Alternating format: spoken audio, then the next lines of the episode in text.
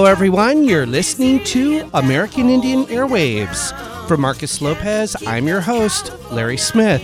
We are the place where we live. We live on this land and we become one with it. Uh, you can't separate us. And everything that this land consists of is what we consist of. Everything that this land provides for us is what makes us who we are, and we do the same in return. Manzanar is, is like a great depiction of the irony in our history. Japanese Americans are immigrants. Im- they, they were colonizers as well, coming to this country, and you know to come to these places. I mean, I, I will say that I feel like many people did appreciate the beauty of this place, of places like Manzanar but at the same time, I think that there was also this sense of like, oh, we're being taken somewhere, this place where no one else wants to be. But that's totally not the case at all. I mean, this is a land where who had made homes and it was rich for many, many centuries. Today on American Indian Airwaves, Manzanar Diverted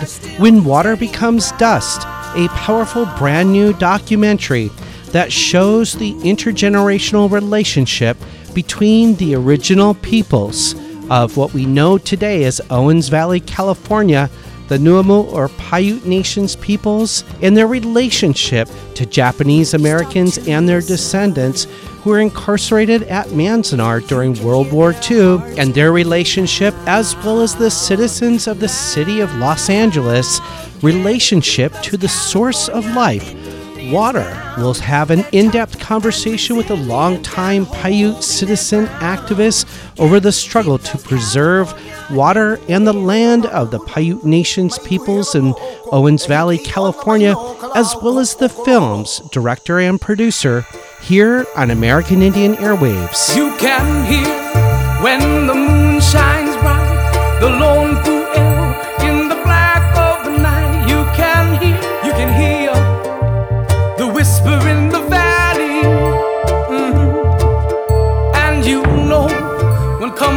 Blows to the Bahu drum, it's the warriors who are marching mm-hmm. down the mountain. Mm-hmm. Because history ain't no mystery to me. Today on American Indian Airwaves, Manzanar diverted when water becomes dust a powerful new documentary that chronicles more than 150 years of history, and the film shows how Payahunado, or Owens Valley, California, is directly tied to the city of Los Angeles. The film shows how the forced removals of two indigenous nations, the Nuumu or Paiute and the Newe Shoshone Nation peoples, were forcefully marched out of the Owens Valley in the 1860s, and how Japanese Americans were incarcerated at Manzanar, a World War II concentration camp located in the heart of the Paiute Nation people. And the film weaves throughout the entire story one of the main characters water, the source of life, and its intergenerational relationship between the Nuumu or Paiute Nation peoples, Japanese Americans, and the citizens of the city of Los Angeles. Today on American Indian Airwaves, I have the honor and pleasure to speak with Kathy Bancroft from the Nuumu or Paiute Nation peoples. She's a longtime indigenous activist and was central to the film Manzanar Diverted When Water Becomes Dust. And our second guest is the director and producer of the brand new documentary film, Ann Kaneko. I start part one of this two part interview with Kathy Bancroft, asking her about the living history of the land, the peoples, and how it relates to this brand new film, Manzanar Diverted When Water Becomes Dust that it's just such an important question. I'm like, how long of an answer does he want? Because that's exactly it. We are we are the place where we live. We live mm. on this land, and we become um, one with it. Mm. Uh, you can't separate us. And everything that this land consists of is what we consist of. Everything that this land provides for us is what makes us who we are, and we do the same in return. I think that's a that's a really hard concept for some people to to grasp, especially um, you know modern day. I work protecting cultural resources. Mm-hmm. And they just wonder, what the heck am I worried about this plant? Or this, why do I want to know about the fossils what, that they find that they dig up around here? Why do, um, you know, why do I care if they divert water from here over to there? Because that all affects us.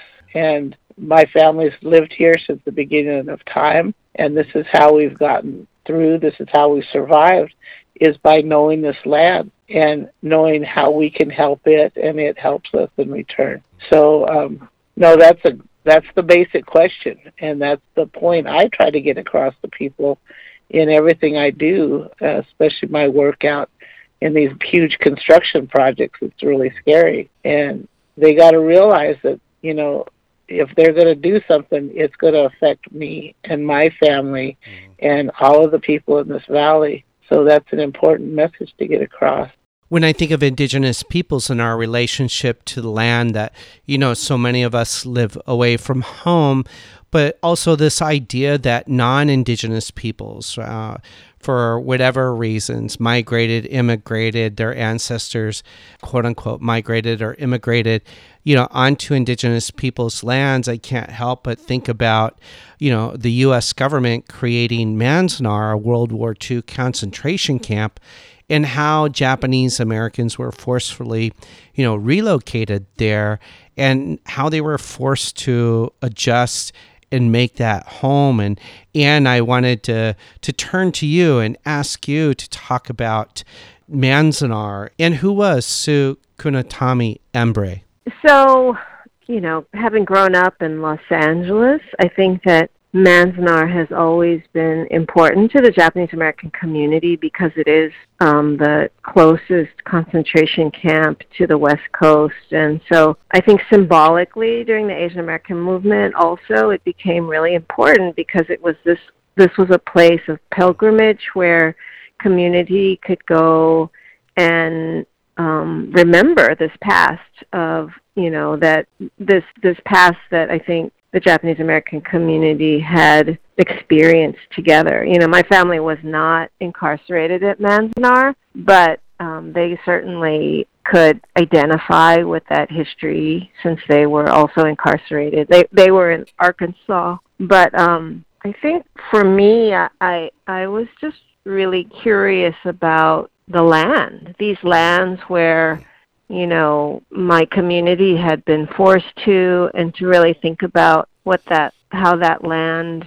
what that land meant to different communities, right? And mm. and I think that, you know, in in sort of approaching Manzanar, I really, you know, and then as I was doing research, I had forgotten that well, of course it's Native American land. I think that the two things that really interested me since I was intent on finding a different way to look at this history mm-hmm. and to sort of find connection to this place was to to sort of think about you know whose land this was before and so of course to to look at native american connections but also just to this land itself and so you know i had kind of forgotten that well i mean you know i grew up in la and of course we always have this abstract concept that water comes from the Sierras and it comes from the north.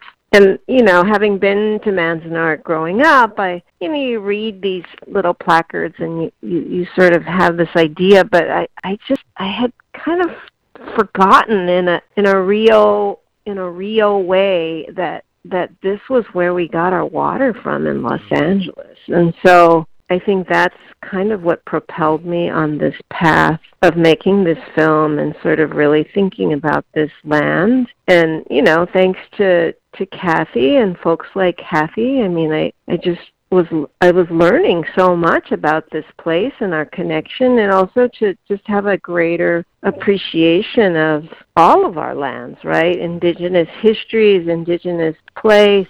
And so um, it's just been an amazing journey in that way. Kathy, uh, for for you, I was wondering if you could share with us uh, the living history of the people and the land and this place that became known as Manzanar, a World War II Japanese American concentration camp. Yeah, that's a um, interesting thought. I'm sitting here going, okay, where do I start? Yeah, the, well, the history between, you know, we lived here in this valley, provided everything we needed. Right. We, you know, got along. It was all all fine until then we got outsiders came in, and that's when contentions started to the point where the native people of this valley were shot on sight and nobody cared and we couldn't do anything we couldn't go anywhere and then we're rounded up and moved and marched you know down by fort tejon taken away from the land. But we made it back because you can't take us away. That's how much this land means to us. And so we were here even though we had to hide out even though they tried to move even though we were subjected to you know right. slave, you know slave labor.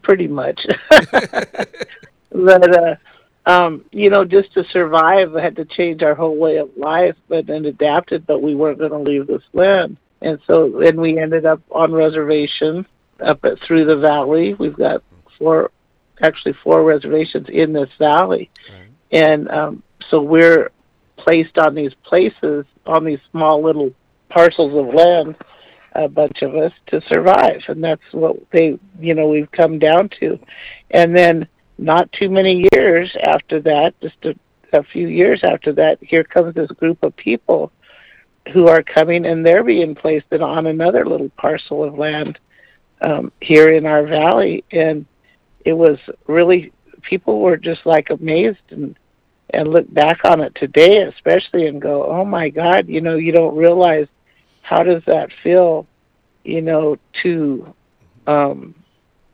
come from someplace completely different and being placed on a little piece of land? Mm-hmm. Um, it, it was the irony is that they tried and tried to get us out of this valley, and now they're bringing in a whole bunch of other people to live in this valley.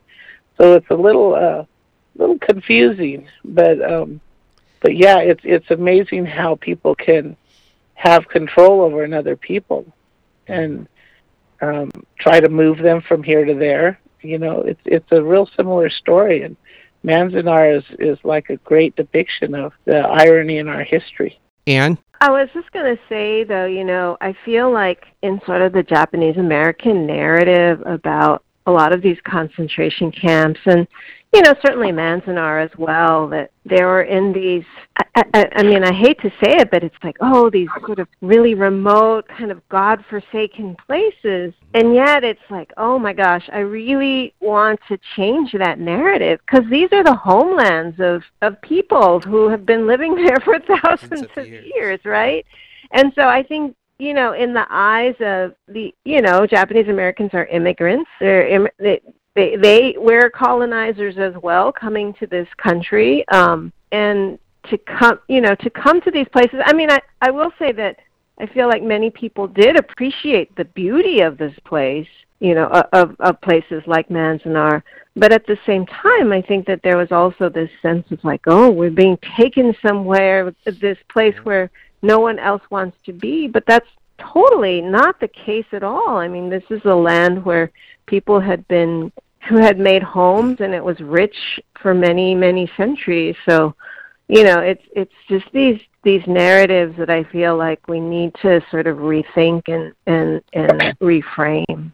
Yeah, uh, and very much in Western systems of thinking, right? History gets compartmentalized, and um, and that's why I was uh, sharing earlier. You know, I really appreciated the film and showing the interrelationality of the lived experiences in relationship to land. There's a, an intergenerational genealogy to, uh, you know, beginning with and continuing uh, throughout the generations with the the Paiute people. You know, throughout uh, in English the Owen Valley region, where in Western systems of thinking, right, we tend to package things into neat little confined modules that doesn't connect to other other stories. And so I really appreciated the film that way in how the film's told in that way.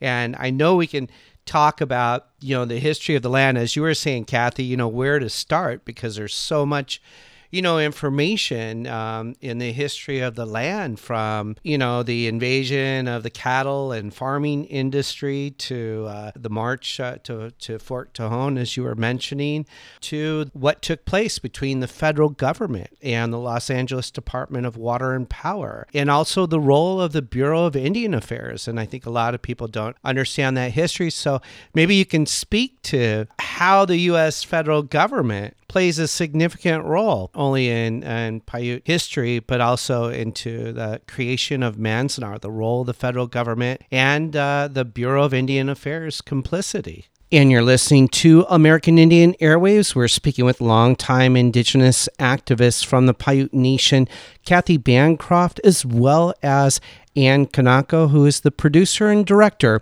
of the brand new film Manzanar Diverted When Water Becomes Dust here on American Indian Airwaves. And now back to the interview. Our history, at least in recent times, is greatly controlled by the federal government. Being a federally recognized tribe, just that fact that we had to be recognized by the government that we do exist as a tribe is is a little strange. But they do control everything. They control where we live, how we can take care of our little piece of land.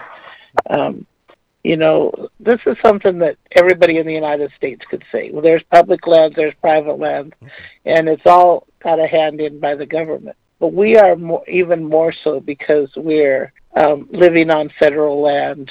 Everything we do has to go through the through the federal government, and what's really scary is when it has to go through the BIA because they have been so ineffective. I've had so many experiences over the years of just how they have either done stuff to sabotage or just make things harder or just the apathy there or the issues that we're facing. And that's what, so we, we have become, or I don't want to say become because we always have been independent, but we've learned how to circumvent these limitations that the government and other people try to place on us. And so, um, I think that's a big part of sovereignty. It's a big part of our independence and, and our survival. And that's what I see as, you know, we always talk about the resilience and the survival of our people. And that's that's a part of it. You know, they've thrown us we were originally under the Department of War, which became the Bureau of Indian Affairs. And um but the mentality has not changed a whole lot. So how do we survive in this world? And and you look at um, the Japanese people came here and lived on their own and survived, you know, made it in in the American society and were very successful. And then the government came in and under the pretense of protection, which is the same thing that they're doing with the tribes, protecting them, they they did this to them. So it's a little scary, and that's what um, I don't know. That's that's kind of what sh- has shaped my beliefs. Is you've got to speak out You've got to teach people history.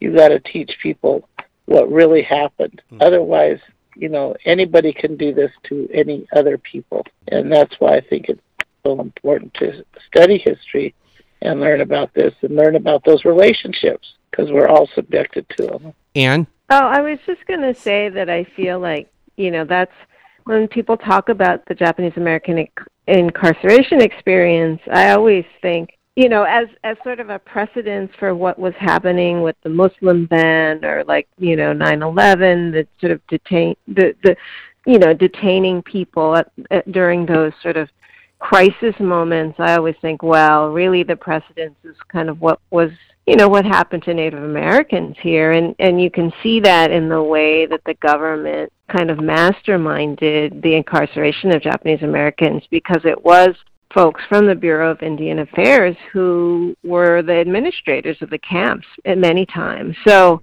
um, and then, you know, those who worked in the camps then went on to work for the Bureau of Indian Affairs.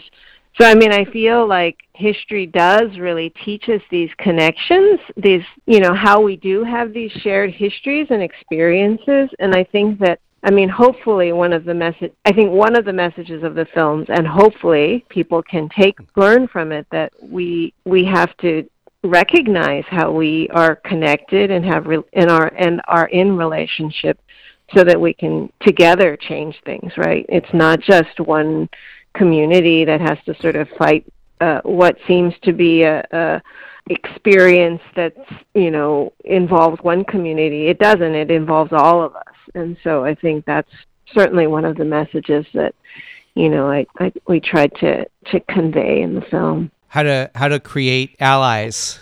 for- yes, right. allies, coalitions, Yeah. right? Shared mm-hmm. histories and recognizing those those histories. So In the film Manzanar Diverted, when water becomes dust, water is the central character, if you will. Water is the source of life. And in the film, you really show the relationality between water in Payonado or Owens Valley and how that relates and connects to uh, the city of Los Angeles. And oftentimes people are unaware that within what we call the city of Los Angeles or the LA County area, the traditional homelands of the Tongva, uh, the Acjachemen, Juaneño folks, the Tataviam, and the Chumash, um, is that uh, pre colonization, if you will, that the land was a bevy of life. There was all kinds of freshwater rivers and streams and and springs um, that were sacred to indigenous peoples down here. And Kathy, I wanted to start with you and ask you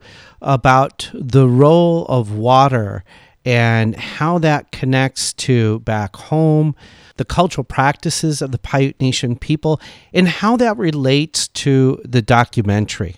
Well, that's what I think is probably the most amazing thing about Manzanar Diverted is the way that the water is used as a thread that holds the whole story together, which is very much the history of this place we call Payahunadu. And uh, you could see waters in the name of a lot of our places around here.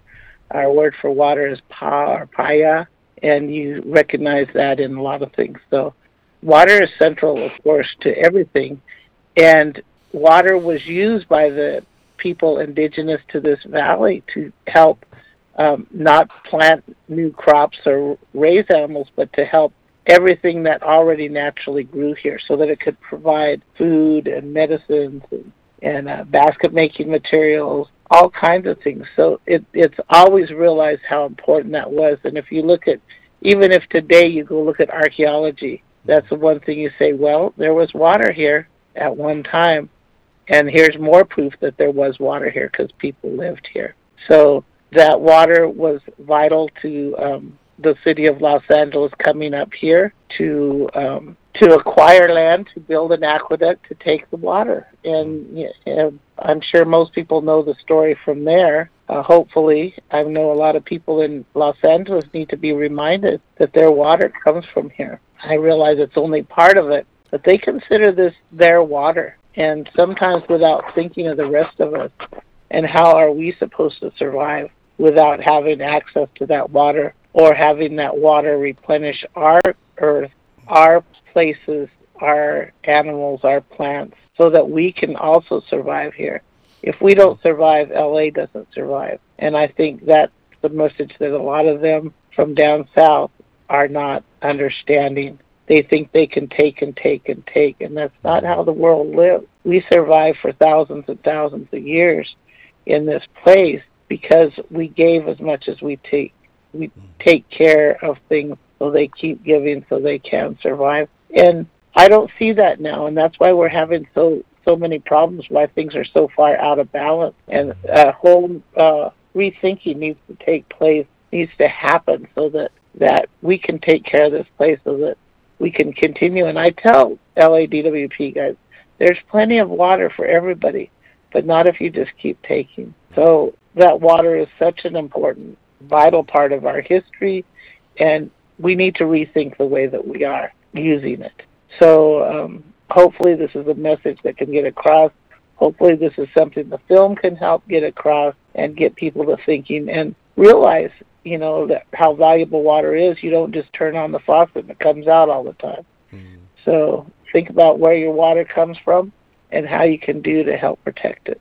And um, you want to add to that because I uh, I'm reminded of um, one of the scenes in the film during um, the, the time of Manzanar and how um, the fish relations in the water uh, provided food uh, for Japanese Americans that were incarcerated in Manzanar, and how water, to even today, uh, still provides life and, and, and nutrients and, and food and, and forms of culture for indigenous peoples, but certainly just uh, food in general for Americans. So, maybe uh, your thoughts and comments um, about the role of water in the film. Well, I was just going to add that um, that um, you know that it was because of water that we had all this food right. and the fish and everything, and that's that's what I really like about the film is the fact that bringing out that point of water and how the Japanese took advantage and even escaped from the camp to go fishing. And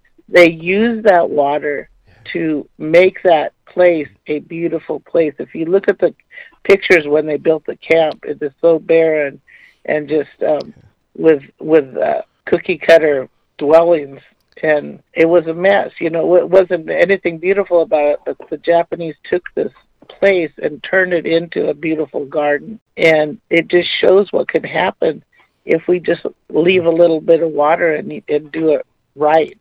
Mm. Take care of this place. And I think that's a really strong message that the film can show. Anne? I was just going to say that um, I think Japanese Americans, you know, coming from Japan, it's a place where there's a real abundance of water. Right. And I think you know the Japanese American community in this country, you know, became involved in the agricul- in agriculture and then also in gardens. My grandfather in Los Angeles was a gardener.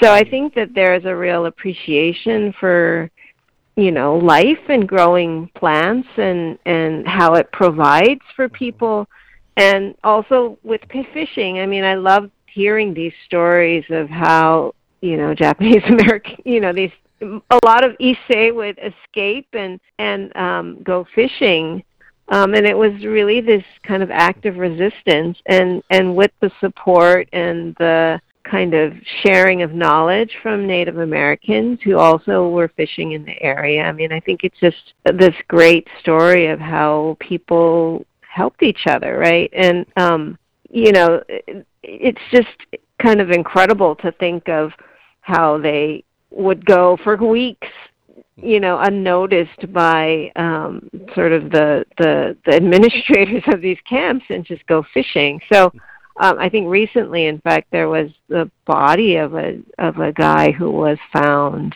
who had disappeared and he had he was out fishing. So you know i think all of these things really speak to different communities. Certainly you know Native Americans have had this connection, deep, deep connection, and I think Japanese Americans shared shared this connection in many ways. So um, it it's something that we can all kind of appreciate and and learn from. And that concludes part one of a two part interview on a brand new documentary film, Manzanar Diverted When Water Becomes Dust. It's a powerful new film that chronicles over 150 years of history and shows the intergenerational relationship between the Nuumu or Paiute Nation peoples and their citizens to defend their traditional homelands and its relationship to Japanese Americans who are incarcerated at Manzanar, the World War II Japanese American concentration camp located within the traditional territories of the Nuumu or Paiute Nation peoples and its relationship to water, especially water from Payahunado or Owens Valley, California, which is the beginning or starting point of the Los Angeles Aqueduct located in the heart of the Paiute Nation. It is the Los Angeles Aqueduct that channels the water to the city of Los Angeles. So Los Angelinos can have water for decades. We were speaking with longtime Native American activist from the Paiute Nation, Kathy Bancroft, who was instrumental in the film, as well as the film's director and producer, Ann Kaneko. We're going to take a short break right here on American Indian Airwaves. We're going to come back, and in part two of the interview, stay tuned to hear more information not only about the interview, but a free public screening this coming November 4th at the Los Angeles State Historic Park within the heart of the traditional territories of the Tongva Gabrielino peoples. You're listening to American Indian Airwaves. Yeah, you're my bird singer. That bandana was in your back pocket. Now it's in my hand. I'm calling you out, honey, darling, let's dance. One earth, one people, one peace. One chance is all we get. One earth, one people, one peace. One chance is all we get. When I turn the TV on, my children say, Dad, why are they so mean? I said, This will pass one day. We just need to pray for a world of peace. Cause in these times of life, when the world is in pain, we need more respect. Bring hope and harmony as you go through life. Remember this what I say love everyone, love all the same. One earth, one people, one peace. One chance is all we get. And that was music by Jessa Calderon and Tracy Lee Nelson here on American Indian Airwaves. If you appreciate the work that we do here on KPFK, we ask that you continue supporting the station by visiting the kpfk.org website and becoming a KPFK monthly Sustainer Circle member by clicking on the pledge widget and making monthly dollar denominations of your choice. Or you can select one of many premium items or the one we're offering here on American Indian Airwaves. It's a $100 thank you gift, the book brand new titled Red Nation Rising From Border Town Violence to Native Liberation. It, the book is a thorough investigation and explanation of the violent dynamics of border towns, capitalism, and settler colonial violence perpetuated against indigenous peoples and their respective First Nations. You can pick up the book by calling 818 985 KPFK or 818 985 5735.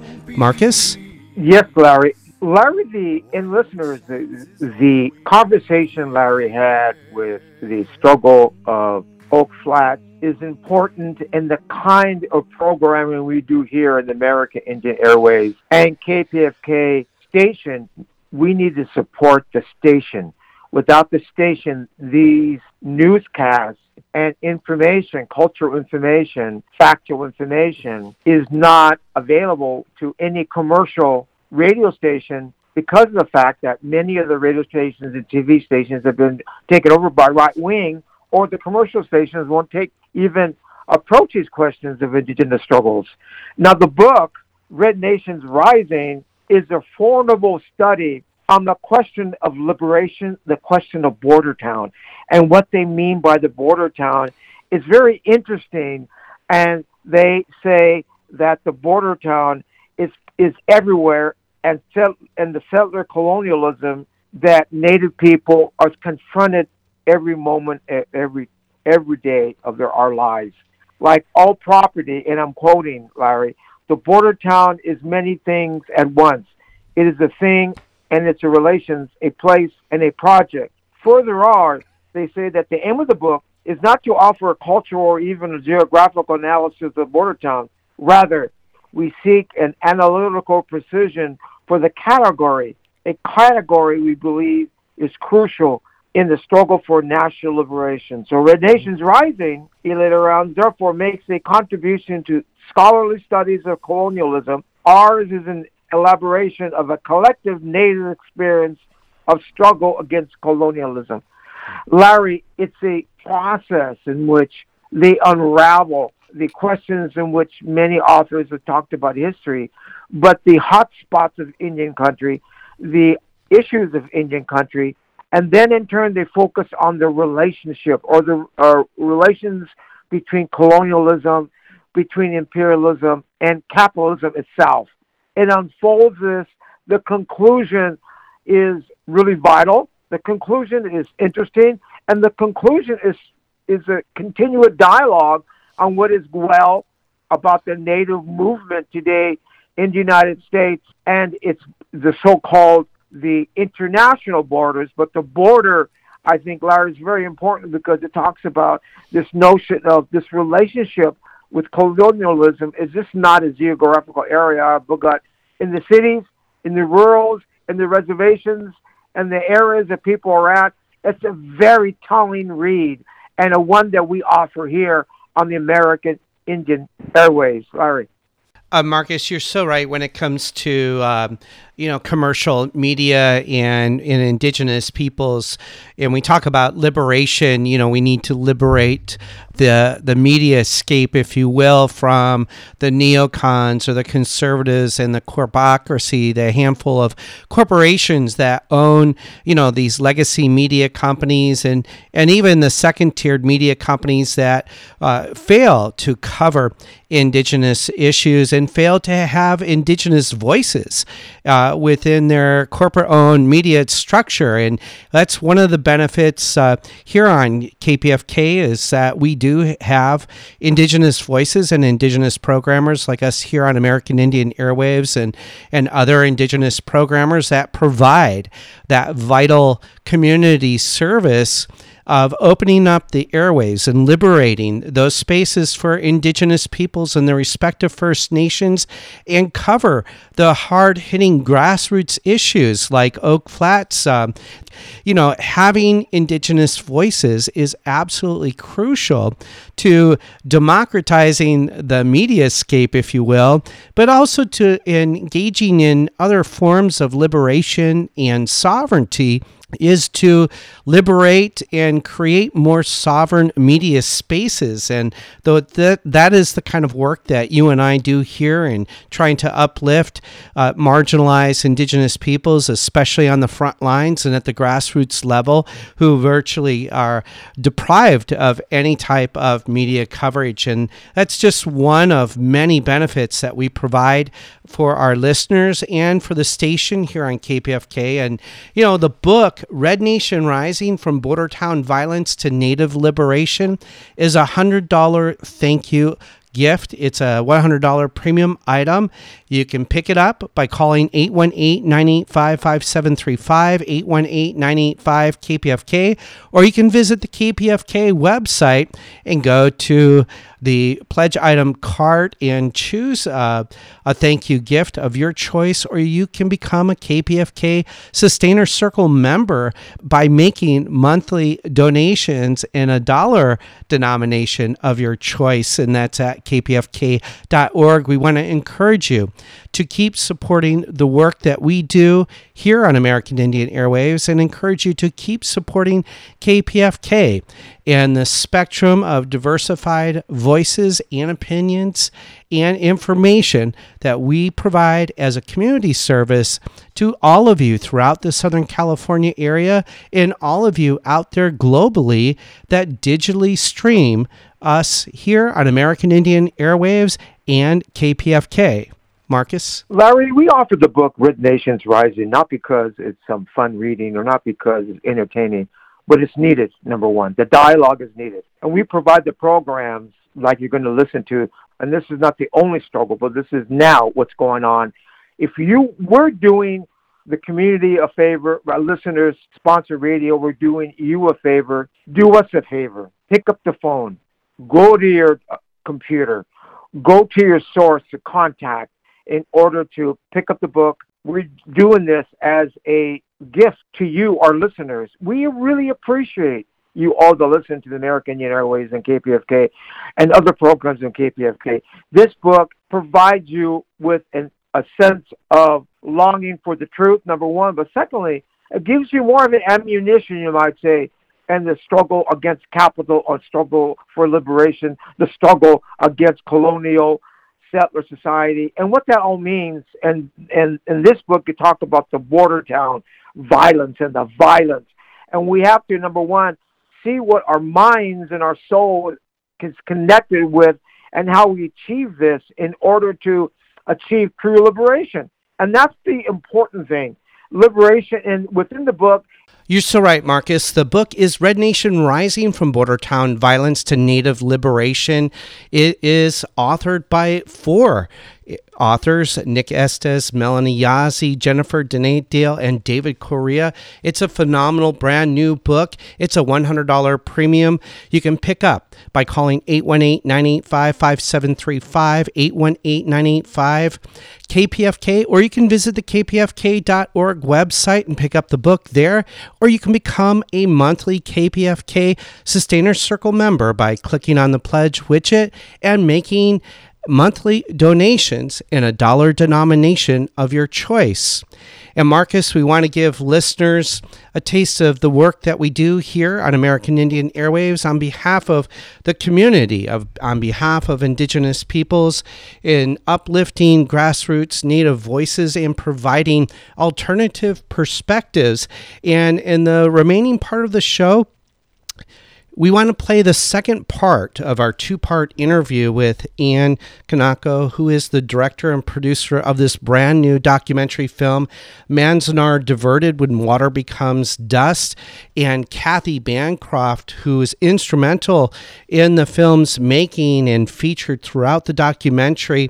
Kathy Bancroft is a longtime indigenous activist from the Nuumu or Paiute Nations peoples, and the documentary chronicles chronicles over 150 years of history and shows the intergenerational relationship between the Paiute and uh, the Shoshone Nation peoples, its relationship to Japanese Americans in Manzanar, the World War II Japanese concentration camp located within the traditional territories of the Nuumu and Newe and Shoshone Nations peoples, and its relationship to water particularly Payahüünadü or Owens Valley, California, and the relationship of water between the Paiute Nation peoples, Japanese Americans, but also the city of Los Angeles, where for decades uh, the city of Los Angeles has been receiving water from Payahüünadü in the heart of the Paiute Nations, or what is known as Owens Valley and uh, Owens Lake, and that Los Angeles aqueduct actually starts there. It's a beautiful documentary. We want to encourage listeners to tune in to part two of this interview on this brand new documentary, Manzanar Diverted When Water Becomes Dust, here on American Indian Airwaves. In our disconnection, our people's disconnection with water and, and other non-human relations. What we see in the film is, you know, what happens with, you know, Owens Lake and, and how it's, um, you know, dried up, right, by, I think by the mid 1940s. And, and, and both of you can, can speak to this is, you know, what, what happens when you have a traditional body of water that has violently objectified and made a product for consumption for people that live in Los Angeles County. And then all of a sudden, uh, what used to be a lake, sacred, active cultural site, is now a, a large dustbin, if you will. And it kicks up all that uh, particle matter and whatever pollutants that have settled on top of the soil. All that is bound up in that particle matter. And then if it's windy, it gets kicked up and people breathe that. And then we saw in the film, you know, that leads to health adversities, right? Negative health effects. And so maybe, uh, Kathy, I start with you your thoughts on that and and how destroying water back home leads to a greater sense of imbalance if you will for native folks definitely um, yeah so they they started diverting the water which you know in not too many years completely dried up an 111 square mile lake yeah. that nobody could imagine that would really happen but it did, in which it affected the whole uh, the whole environment of the valley. It was mm-hmm. one of the main migratory routes for for uh, waterfowl and everything, and they the everything started disappearing. And then to make it worse, in the 70s they built the second barrel to the aqueduct, and then started groundwater pumping, which really had the total effect. So the water, taking the water, has had profound effects on on the way we live. I, I remember going out to gather basket materials with my grandmother and not being able to find any, or oh. we eventually found a small amount, but there was no water for it to grow, and that that's really sad. That's really you know it affects you deeply to realize how how somebody can affect the place. The but it's it it doesn't end there. It it they they were court ordered. LADWP was court ordered to fix the dust problem on the Owens Lake, and in the way that they did it was completely disrespectful of taking care of culture of our what was important to us. So they not only destroyed stuff by taking the water, now they're destroying it with heavy equipment mm. and their means to settle the dust without consulting with the tribes, mm. without asking for input or thinking of what's the best way? What's the best way to help us make this heal this lake? Instead, it was all about money. It was all about how can we never have to leave more water here? And that's almost as big a hard hard blow for us to take when they're destroying our history. They're destroying our foot, footprint on this ground, and um, that that's really sad when they're not even taking that into consideration. So hopefully we can turn that around, along with not just DWP, but a lot of other people in this valley that are doing things to destroy our environment. Ann, do you want to add to that? I was just going to mention you asked earlier about um, Sue Kunitomi Embrey, mm-hmm. and um, she was an activist who was very instrumental in the establishment of Manzanar as a historic site. She was an incarceree herself during World War II, but she also suffered from respiratory issues, which we imagine in part is from the dust, this toxic dust that came from Patsiata or the, the Owens Lake. Mm. And so I think that that, um, you know, that legacy of sort of health issues from this, this, this dust bowl, if you will, that, that was created from the, the dewatering of the lake, you know, was, was suffered by folks who were in the camps as well as as people who still suffer from these respiratory issues, which of course were, you know, I mean, with, you know, folks getting COVID in the valley, it was even more devastating because so many people had have had um, you know, preconditions of, around respiratory issues. So um, these issues continue, and um, you know, I think if any, if if people from Los Angeles they travel up to Mammoth and they they're they're on the 395 you you pass this place. It's such a sort of dystopian landscape this sort of whitish place. And and you it's so large you realize what a enormous lake this was. I mean it was the third largest lake in california that los angeles managed to drain very quickly and you know had had virtually no water already by 1927 so um, you know, this legacy is there on view when you're on your way to Mammoth and, you know, perhaps stop by at Manzanar on the way. So um, just wanted to remember Sue for all of her efforts in, in terms of, you know, both est- establishing, helping to establish Manzanar, but also remembering these different legacies of, of, of what's, you know, happened. Kathy, um, any final thoughts, and what would you like uh, our listeners uh, to take away in, in watching uh, this brand new documentary, Manzanar Diverted When Water Becomes Dust?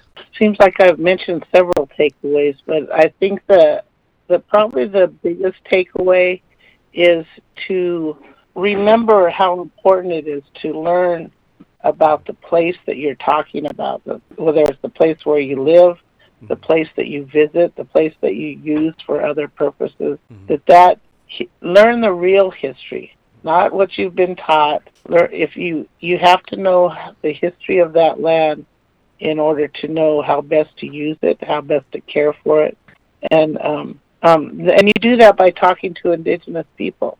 You don't do it by reading books.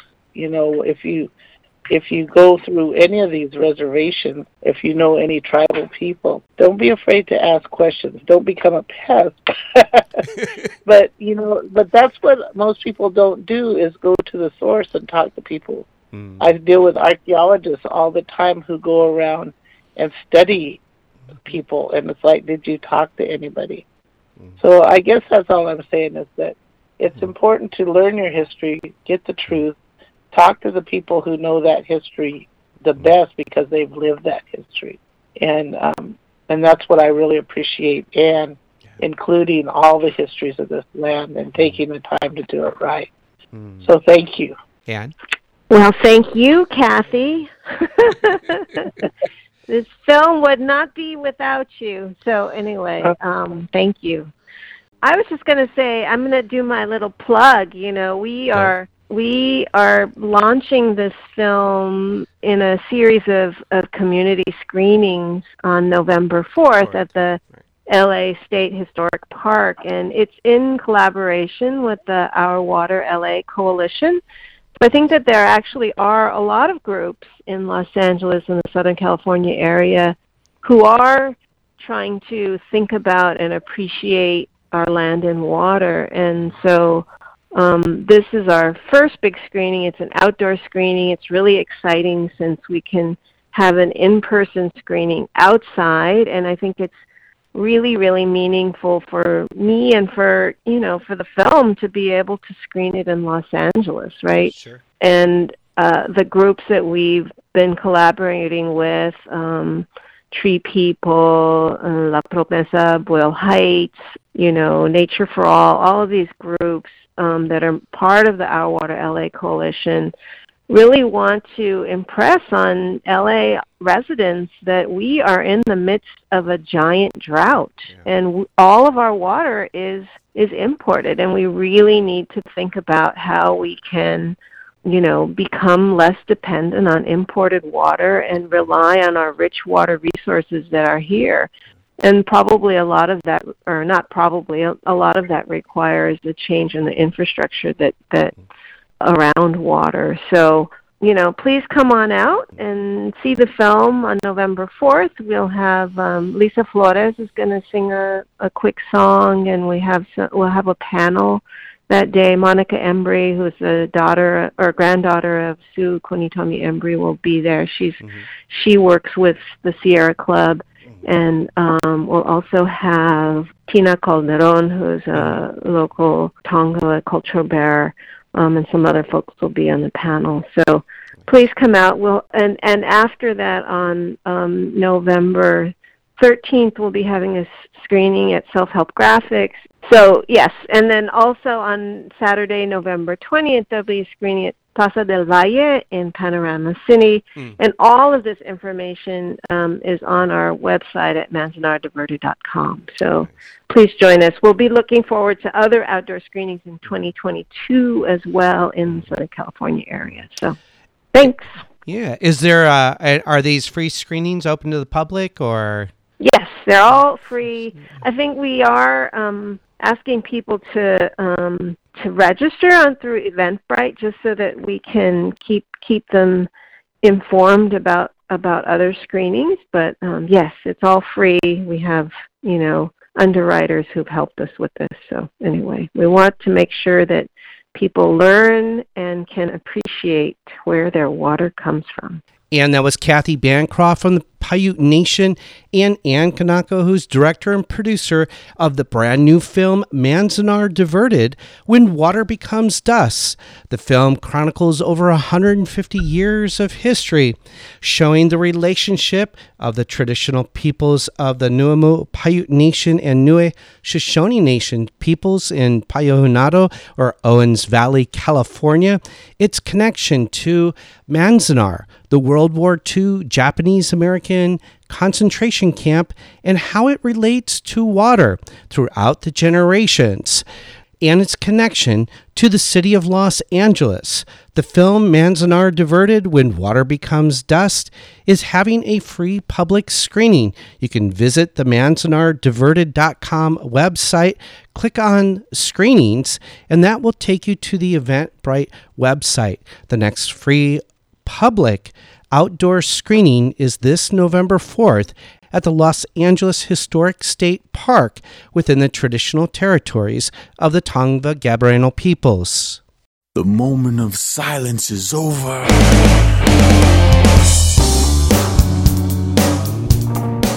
If you like the work we do here on American Indian Airwaves, please support us and KPFK at kpfk.org. You can support us several ways. You can pick up this brand new book as a thank you item. The book is titled Red Nation Rising from Border Town Violence to Native Liberation, authored by Nick Estes, Melanie Yazzie, Jennifer Denetdale, and David Correia. It's a $100 thank you item. The book is the first of its kind to investigate and explain the violent dynamics of border towns which are white dominated towns and cities that operate according to the same political and spatial logics as all other American towns and cities. They are the interface of capitalism. It's a powerful new book. It's a $100 thank you item. We ask you to call 818 985 5735, 818 985 KPFK, or you can visit the kpfk.org website and click on the Pledge Part widget and pick up this premium item or another premium item of your choice or become a KPFK monthly Sustainer Circle member. And that concludes our show for today here on American Indian Airwaves. A special thank you to our guest for the entire hour, Kathy Bancroft from the Paiute Nation, and Ann Kaneko, director and producer of the film Manzanar Diverted When Water Becomes Dust. A special thank you to our musical guest, Aragon Star, Kupa Aina, Jessica Calderon, Tracy Lee Nelson, and the band Blackfire. American Indian Airwaves is mixed and mastered in the studio at Burnt Swamp Studio in Signal Hill, California. For Marcus Lopez, I've been your host, Larry Smith. Until next time.